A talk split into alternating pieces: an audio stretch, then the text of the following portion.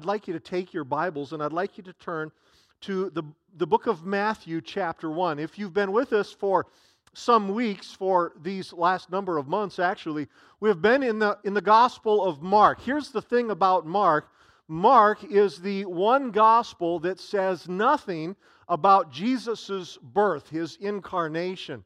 If you want to find out the details of, of uh, Jesus' birth, you look at the Gospel of Matthew and the Gospel of Luke. If you want a more cosmic view, a big picture view of, of Jesus' arrival, you look to John's Gospel, chapter 1. But Mark says nothing. So even though we've been in Mark for some months and we're continuing to, to go through that wonderful epic gospel, we're not today, but Matthew chapter 1 tells us a great deal. And we're going to be looking at a couple of different verses about that. Very familiar story, but I want to I want to look at it from a slightly different angle for many of you. Before we go any further, let's pray one more time. Jesus, I ask that in this place and in this time, Lord, these are people that have that have come and they're, they're hungry for you. They're, they they want to receive from your word. It's one of the reasons why they're here. And I ask, oh Lord, that you would speak to us. I thank you, Jesus, that you came, that you were willing to come. I, we, we are grateful that the Father sent you and, and gave his only Son for us. Not, not only on a cross later, certainly that was the, the high point, but, but Jesus, you, you, you, you came and you emptied yourself of, of all that, that heaven afforded you so that you would be born as a man. Thank you for coming. And Lord, we honor you today, and I ask that you'd speak to us today from your word in Jesus' name. Amen. There were three people in the stable that first Christmas night.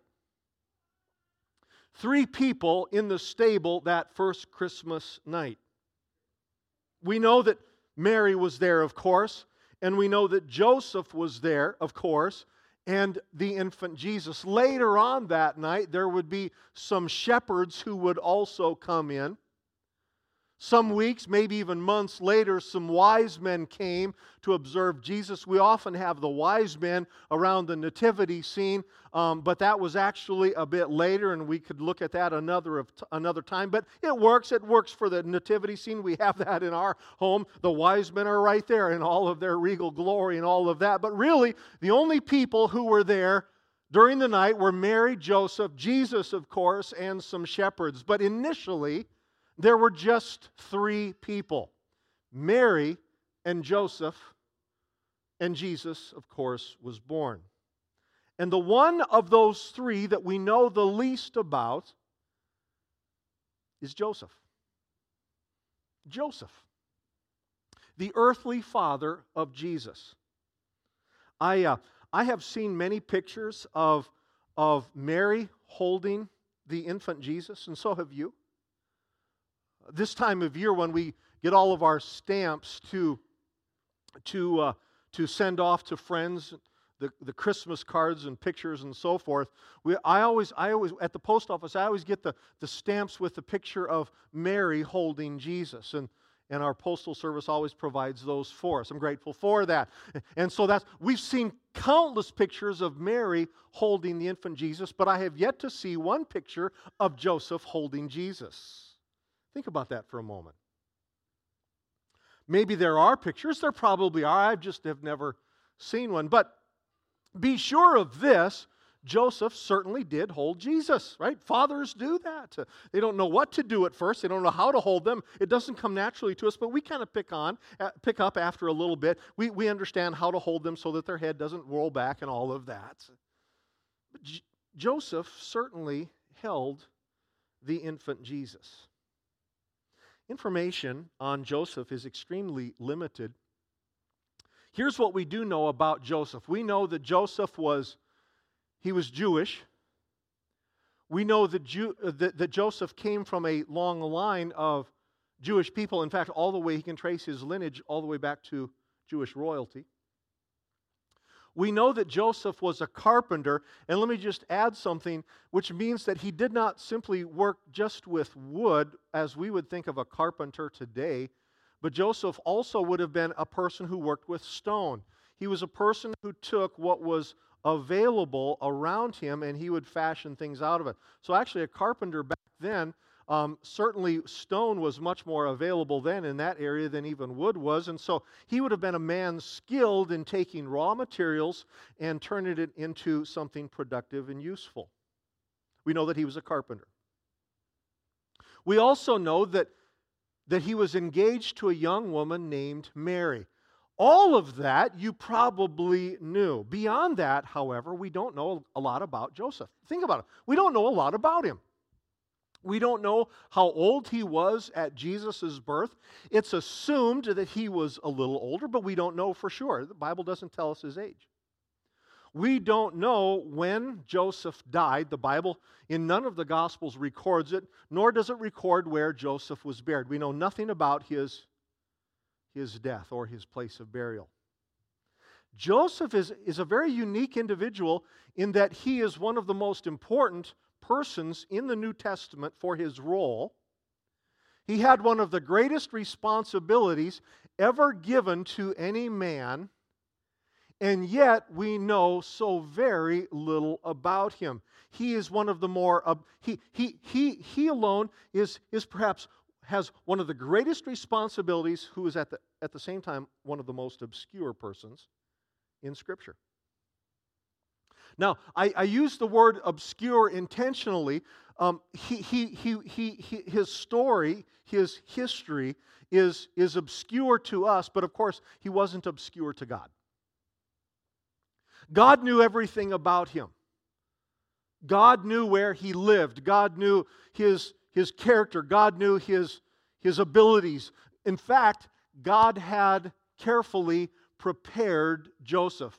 Now, I know that we often focus in on Mary, and, and in focusing in on Joseph, I don't do it to detract from Mary this morning. But God had, while God had prepared Mary, He had also prepared Joseph. For years, He'd been working on Joseph.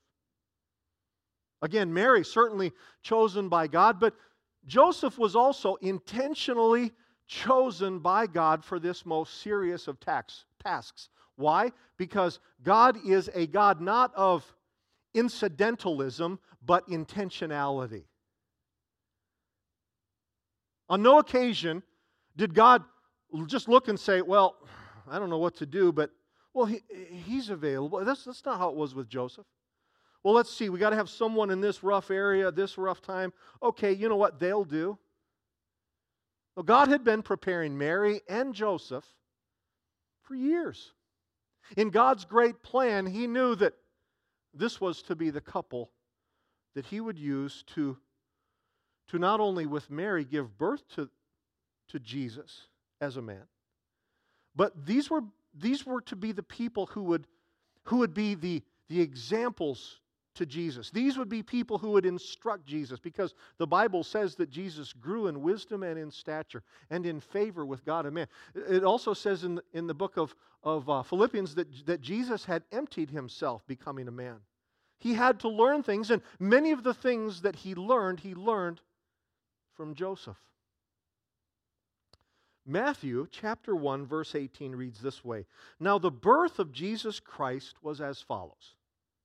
When his mother had been betrothed or engaged, uh, promised to marry to, to Joseph, before they came together, she was found to be with child by the Holy Spirit.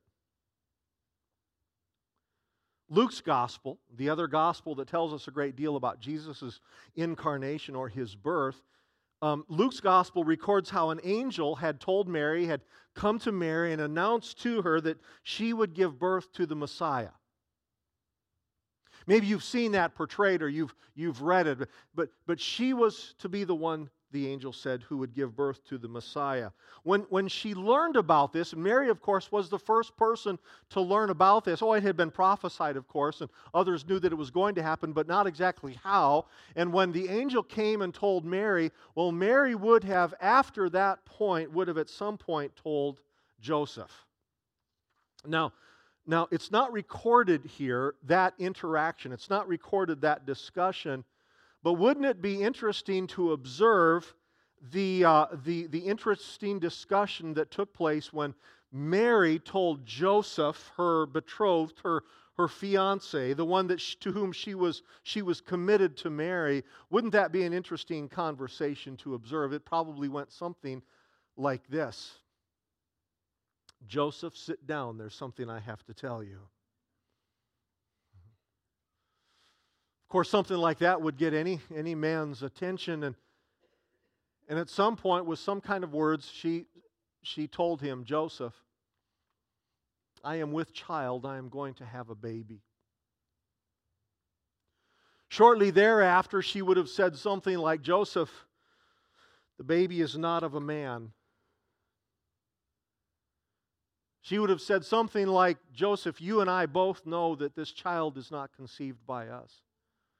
You know as well as I do, we have not had physical relations that would conceive a child.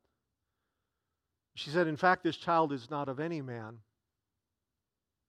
An angel appeared to me and told me that the child that I'm going to carry, that I am carrying, is conceived by the Holy Spirit of God.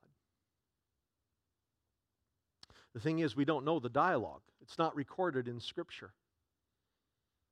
We don't know exactly how she told him, but Joseph would have been told by Mary,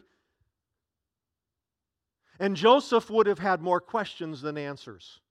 That of that I'm certain of. After that discussion, when she told him what, what had happened and what was going to happen, uh, maybe some of her feelings, uh, Joseph would have had more questions than answers. Questions like, why now? Why now? or, or even before that, why, why me? or why her? Why us? Uh, you, you can understand why she would have some of those questions. Why?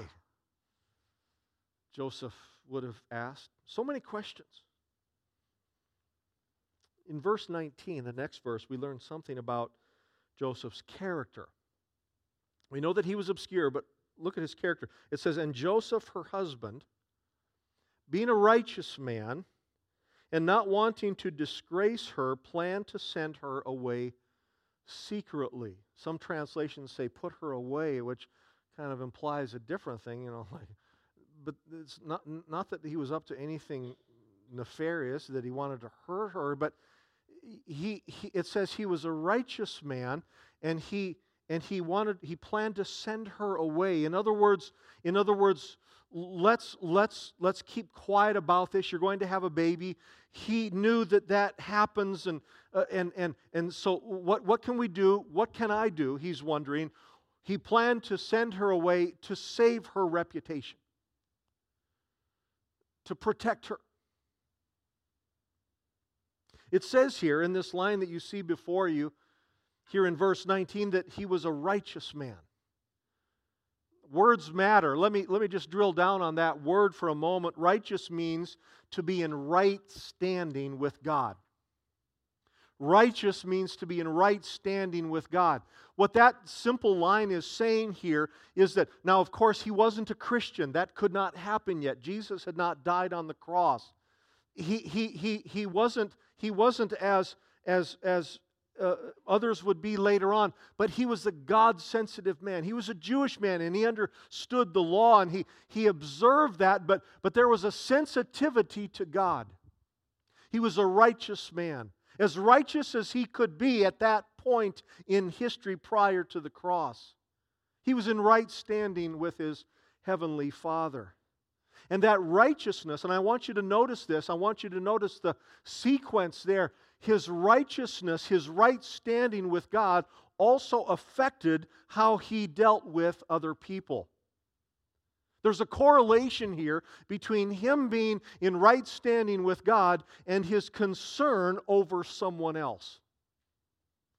His concern over his wife or his intended, his betrothed, and the fact that she's expecting. He, he wants to be, care for her. And so he, he wanted to protect her reputation, protect Mary. Verse 20, it reads this way an angel of the Lord appeared to Joseph in a dream, saying, Joseph, son of David, do not be afraid to take Mary as your wife, For the child who has been conceived in her, excuse me, is of the Holy Spirit.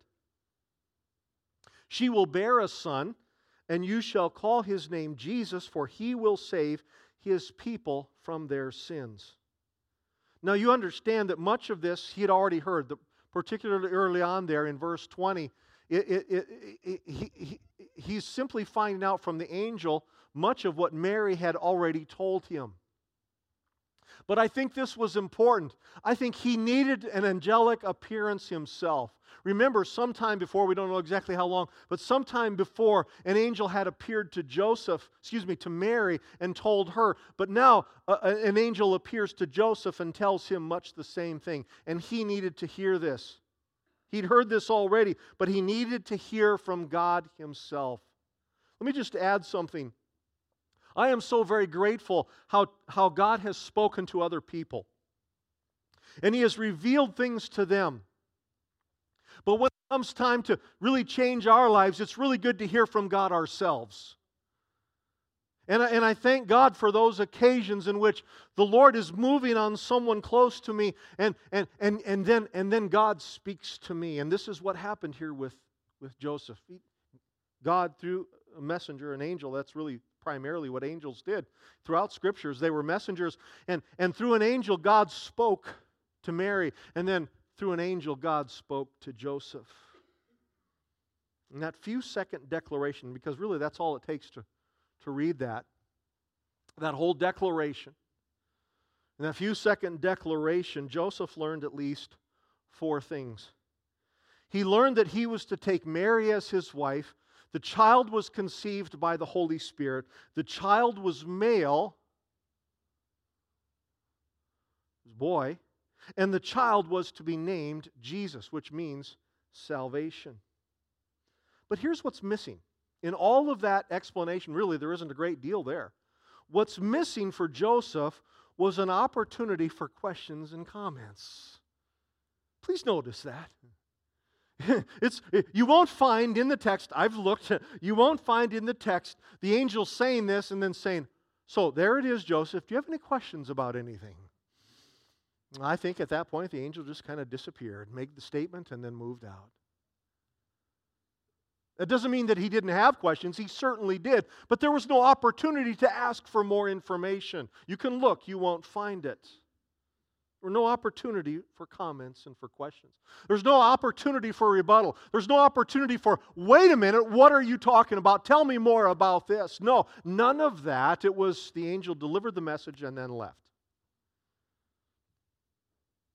And in the months that followed, in the months that followed this initial declaration, or actually it was the second one because he heard the first time through Mary, this is the first time for himself. But, but in the months that followed this angelic appearance, Joseph would be directed by God through dreams at least three more times. At least three more times in a dream, an angel appeared to him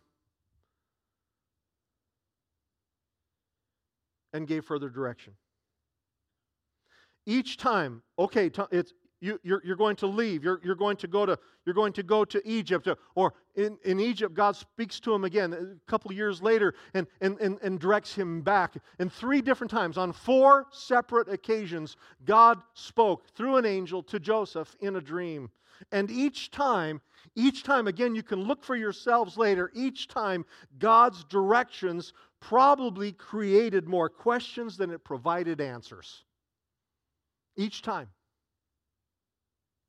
Well, what about? No, there was no opportunity for that.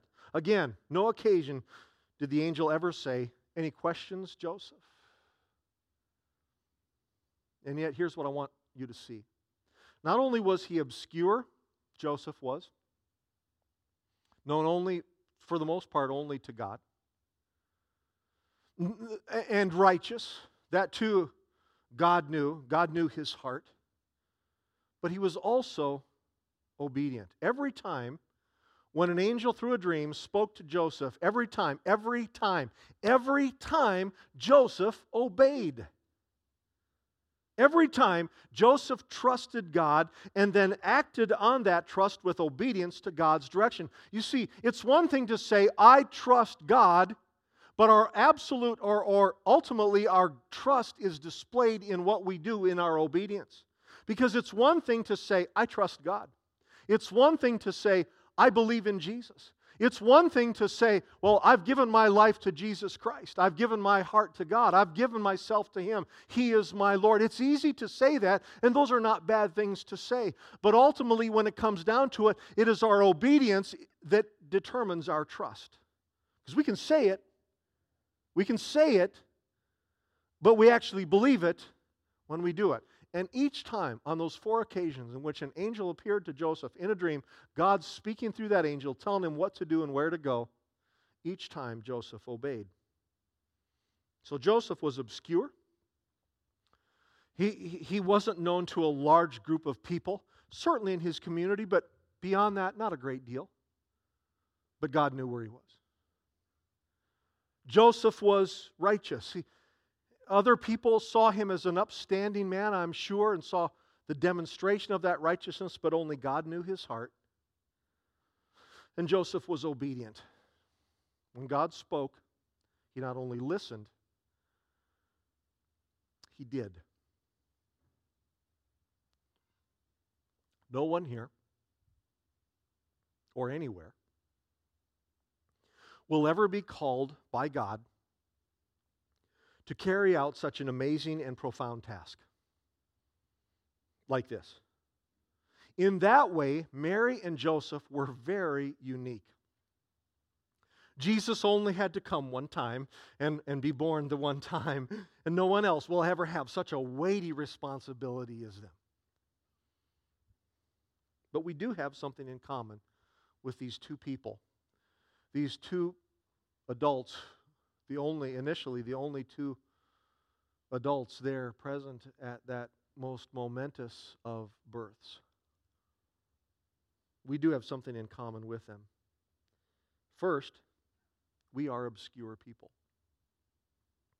I don't mean unimportant, and I'm not putting you down if I say, you know, you're just a very obscure person. I think that can be taken, you know, you're talking to somebody, you know, you're very obscure. It sounds like a put down, but it's really not. We are obscure people. That does not mean unimportant. It, it, it does not mean incidental. It does not mean that we're, that we're without value. I do mean that few of us here today, if any of us, will ever be known by the masses. Ah, that comes as probably no big breakthrough to you, but you will probably, and I will probably, never be known by tens of thousands of people. And by the way, that's just not a bad thing. How many here are really okay with that? I, I certainly am. Most of us are okay with the fact that we will never be known by the masses. And yet, I want to really underline this simple fact God knows where you live. God knows where you live, and He knows what you're going through. A few moments ago, Pam shared, and she said, God has gifted you. And I, again, I didn't know she was going to share that, but I'm so glad that she did. She said, God has gifted you and be used of Him. God knows the unique things about you. He knows not only where you live, He knows everything about you. And He has gifted you and He's given you abilities, some abilities that will only be known by a few or, or by a smaller group, but and never by the masses. But God has a purpose for you. Obscurity in this world is one thing, but I would rather be known by hardly anyone in this world, but be known by God than be known throughout this world and yet not be in right relationship with Him. So if you're obscure, well, welcome to the club. You know what? Throughout this book, and you can find it yourself, in this way, Mary and Joseph were not unique, and that is some of the people that God used the most were obscure people. I mentioned earlier, and I didn't put it together until now, but you know, Moses that I mentioned earlier, how God appeared to him in that burning bush and spoke to him out of that burning bush. He was an obscure person. Now, he hadn't been obscure 40 years before, but after 40 years of being a shepherd in the backside of the desert, I'll tell you what, that'll make you obscure. God uses obscure people. God uses unlikely people. God desires to use you. And you may think, you may be tempted to think, I'm unimportant. I'm no big deal. Nobody knows who I am. And, and you might be true in that sense, but you are important, and God desires to use you where you are in spite of, and perhaps because of, your obscurity. Be used of Him. God knows where you live. Joseph and Mary were righteous. I mentioned earlier how God had, had, prepared them and guarded them. That does not mean that they were, that they were without sin. They, they had certainly sinned. They had thought things, said things, done things that were not pleasing to God, certainly. None of those things are recorded, but they were in right standing with God. God had done a work in their heart, and to the best of of their ability at that point, again, prior to, to having full salvation possible to them through the, the death of Jesus on the cross, they were in right standing with God. They were righteous. This too we can have in common with them because you and I, glory to God, have the ability to be righteous people. But underline that again. You and I, through the power of Jesus Christ, have the ability to be righteous people. Because years after that stable scene, years after that beautiful creche, that, that beautiful nativity, years later, Jesus made righteousness possible on the cross. He made it possible to be in right standing before God. The Bible says that Jesus took our sin upon himself. The one who had never sinned became sin so we could be in right standing, righteousness before God. In our Bible study this last Wednesday night, we were talking about this from the book of Second Corinthians and how, how he, he reconciled, Jesus reconciled holy God and sinful man by what he accomplished on the cross. Glory to God, regardless of what you've done, how long you've done it, how many times you've done it, you can be righteous before the Lord Jesus Christ. Hallelujah. You can be righteous before God because of what Jesus accomplished on the cross. So many times we get down on ourselves because we know, He said, we've done this, we've done this, we've done this. And, and, and we, we put these labels upon ourselves, and if you don't, sometimes the enemy does. The enemy of our soul, I mean. He puts these things on us and says, You're worthless. You're no good. You can't be used of God. Look what you've done. Look how many times you've done it. And then Jesus comes along and he forgives us of our sins and he removes our sins from us. The rest of the world around us may remember, but the Bible says God himself does not because it's under the blood of Jesus Christ. Glory to God. I'm so grateful for righteousness. And then Joseph and Mary were also obedient.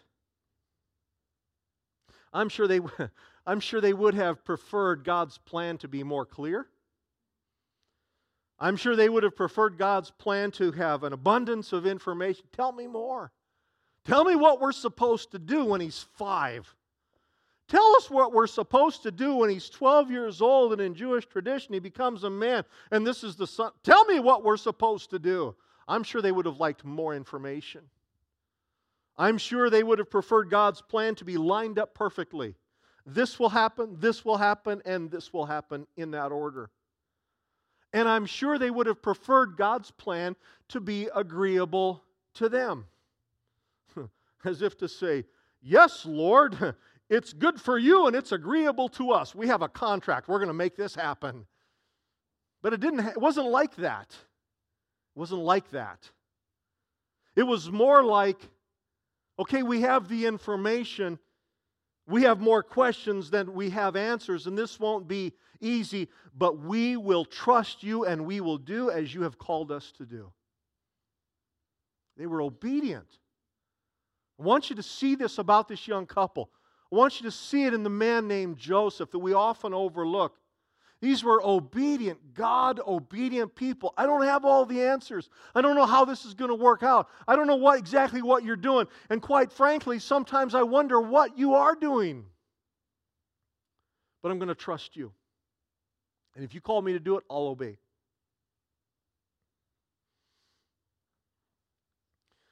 we often ask God for His will to be done in our lives. I don't know about you, but I pray that all the time. God, may your will be done in my life today.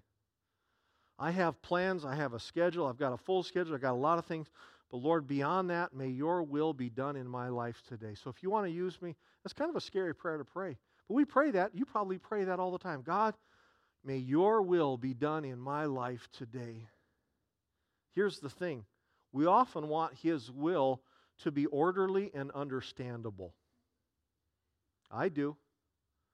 Some of you know me, and I, I love order. I just absolutely love order. It's just how God made me. And, and, but sometimes that, that, that way that He made me can interfere with the, the, the way that God works in my life because I, I have to tell you, it's not always orderly. We want all the facts. We want as many details as possible. And yet, I got to tell you, if you don't know this already, it's seldom that way. We may not know why God is doing things His way in our lives. We may not know why He is doing things His way in our lives. You've heard this, probably heard it much, and, and, and there's some good points to this, but how we often need to understand the why. You, you see this a great deal in business, you see it a great deal in commerce, really in any kind of human interaction. What's the why? It's important to know the why. Why are you doing this? Why are you going there? Why is that important? Why is that no longer be done? Why? The why is very important, and it takes a lot of time sometimes to explain the why and, or to determine the why. But let me tell you something God doesn't have to answer every why question that you have. I, am telling you, I don't necessarily like that, but it's true. He doesn't have to tell me always or tell you always why. And He doesn't have to tell us when. He doesn't have to tell us when it's going to happen. He doesn't have to tell us how. And He doesn't have to always answer the who question. I know that in our world, in our organization, and, and, and in, in the way that we want things carried out, we want all of those who, when, where, what, and why questions answered but it's not always going to happen with God.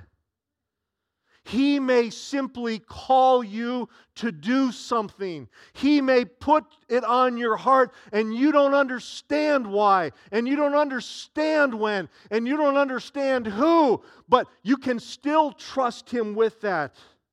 You need to understand and hear me on this. Please understand that a lack of details does not mean you're out of His will. And sometimes we second guess and we say, God, I don't have all the answers. I must be out of His will. Sometimes when you don't have the answers, maybe may be a factor in you being in His will. His ways are not our ways. And His plans are not always our plans. And he has a way of coming. I mean, think of these people, Joseph and Mary. They had it all laid out. We're going to get married on such and such a date. And, and, and it's going to happen, and we're going to, we're to set up shop, literal shop. You're a carpenter. You're going to set up shop here, and we're going to live to our old age, and we're going to have a whole bunch of babies, and we're going to just have grandbabies after that. Oh, it's going to be wonderful. And Mary's thinking, I'm just going to be the greatest Jewish grandma ever. It didn't work out that way. But God still had a plan. And He has a plan for your life and my life.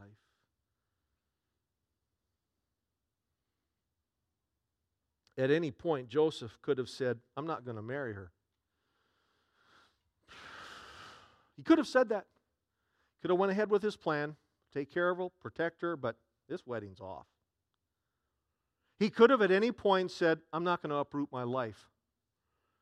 Go to Egypt. I don't even speak Egyptian. it's a different culture. They're pagans down there. Not going there. He could have at any point said, The job is too heavy, the demand's too much, it's too hard. Being responsible to raise the Messiah. And yet each time he, they obeyed. Joseph apparently died at some point between Jesus' 12th and 30th year. Um, we see him at age 12, a brief little window into Jesus' childhood as he's about to become a man according to Jewish tradition at about age 12. We know that Joseph is alive then, and when Jesus begins his public ministry 18 years later at age 30, Joseph is gone. He apparently died at some point between Jesus' 12th and 30th year. It's worth noting, however,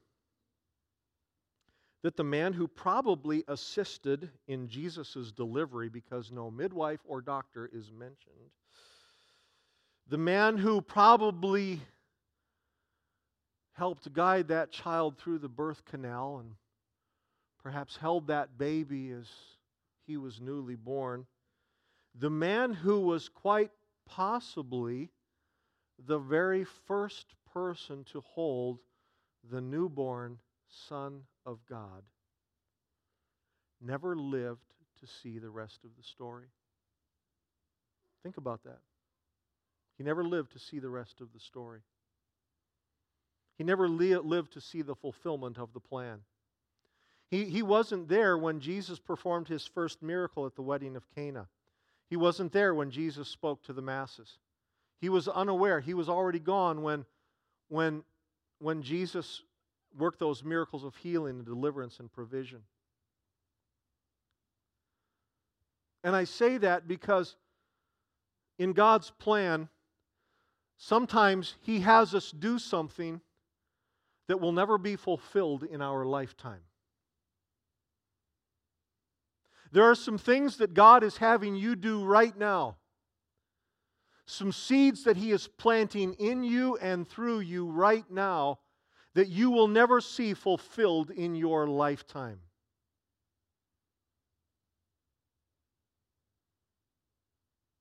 This woman who passed away, a godly woman who passed away just a few days ago, there were some seeds that she planted that have not yet come to pass, but they were still planted in faith. The person you die who's going to, or person you know who's going to die this coming week, uh, there are some things that they planted that they will not live to see the, the fruit. There are things that other people carefully started in you years ago that are just now coming to pass, but they've never seen it. Joseph never saw the fulfillment, and yet Joseph's reward is secure in heaven. I'm looking for, how many here are looking forward to meeting Joseph? yeah, I am. I'm going to say, Joseph, tell me more. Mark didn't say anything. Tell me more, Joseph. John was pretty broad and not telling the whole, but tell me more, Joseph, what happened that night. And if it's still important, I think it will be at that point. If we don't already know, we will be told by Joseph, and someday we're going to meet him obscure, righteous, and obedient Joseph. Obscure, righteous, and obedient Mary. Again, we have very little in common with them. These people had this unique role. But you and I can be all three of those things. And glory to God for it. Obscure. Wherever you are, God can use you and desires to use you and righteous. Don't waste your time trying to become righteous on your own. Don't try to outdo the bad things with the good things. Find your righteousness in Jesus Christ. He is the only one through his blood that was shed on the cross, which is, by the way, a greater event even than his incarnation was his death. For it was his death that purchased our salvation. It was his death that purchased our righteousness. This morning, you can be in right standing with, with God. You can be totally clean before God, and it's through the blood of Jesus Christ that He shed. You and I can have that. And you and I are called to be obedient people as well. Without all of the information, with all, all, without all of the details or the answers, God, you spoke it. I will do it. It's hard. It's challenging. I don't know what's going to happen. But if you put, tell me to put my foot there, I'm going to put my foot there. If you tell me to go there, I'm going to go there. If you tell me to say this, I'm going to say it. It might be hard, but I will be an obedient follower of the Lord Jesus Christ. This is my prayer for you. As we look at that nativity scene, and you certainly will between now and the next seven or eight days, many times perhaps, I want you to look at Joseph. And then when you do that, may I want you to look at Mary as well, and I want you to say, Lord, make me like you, but use me like them.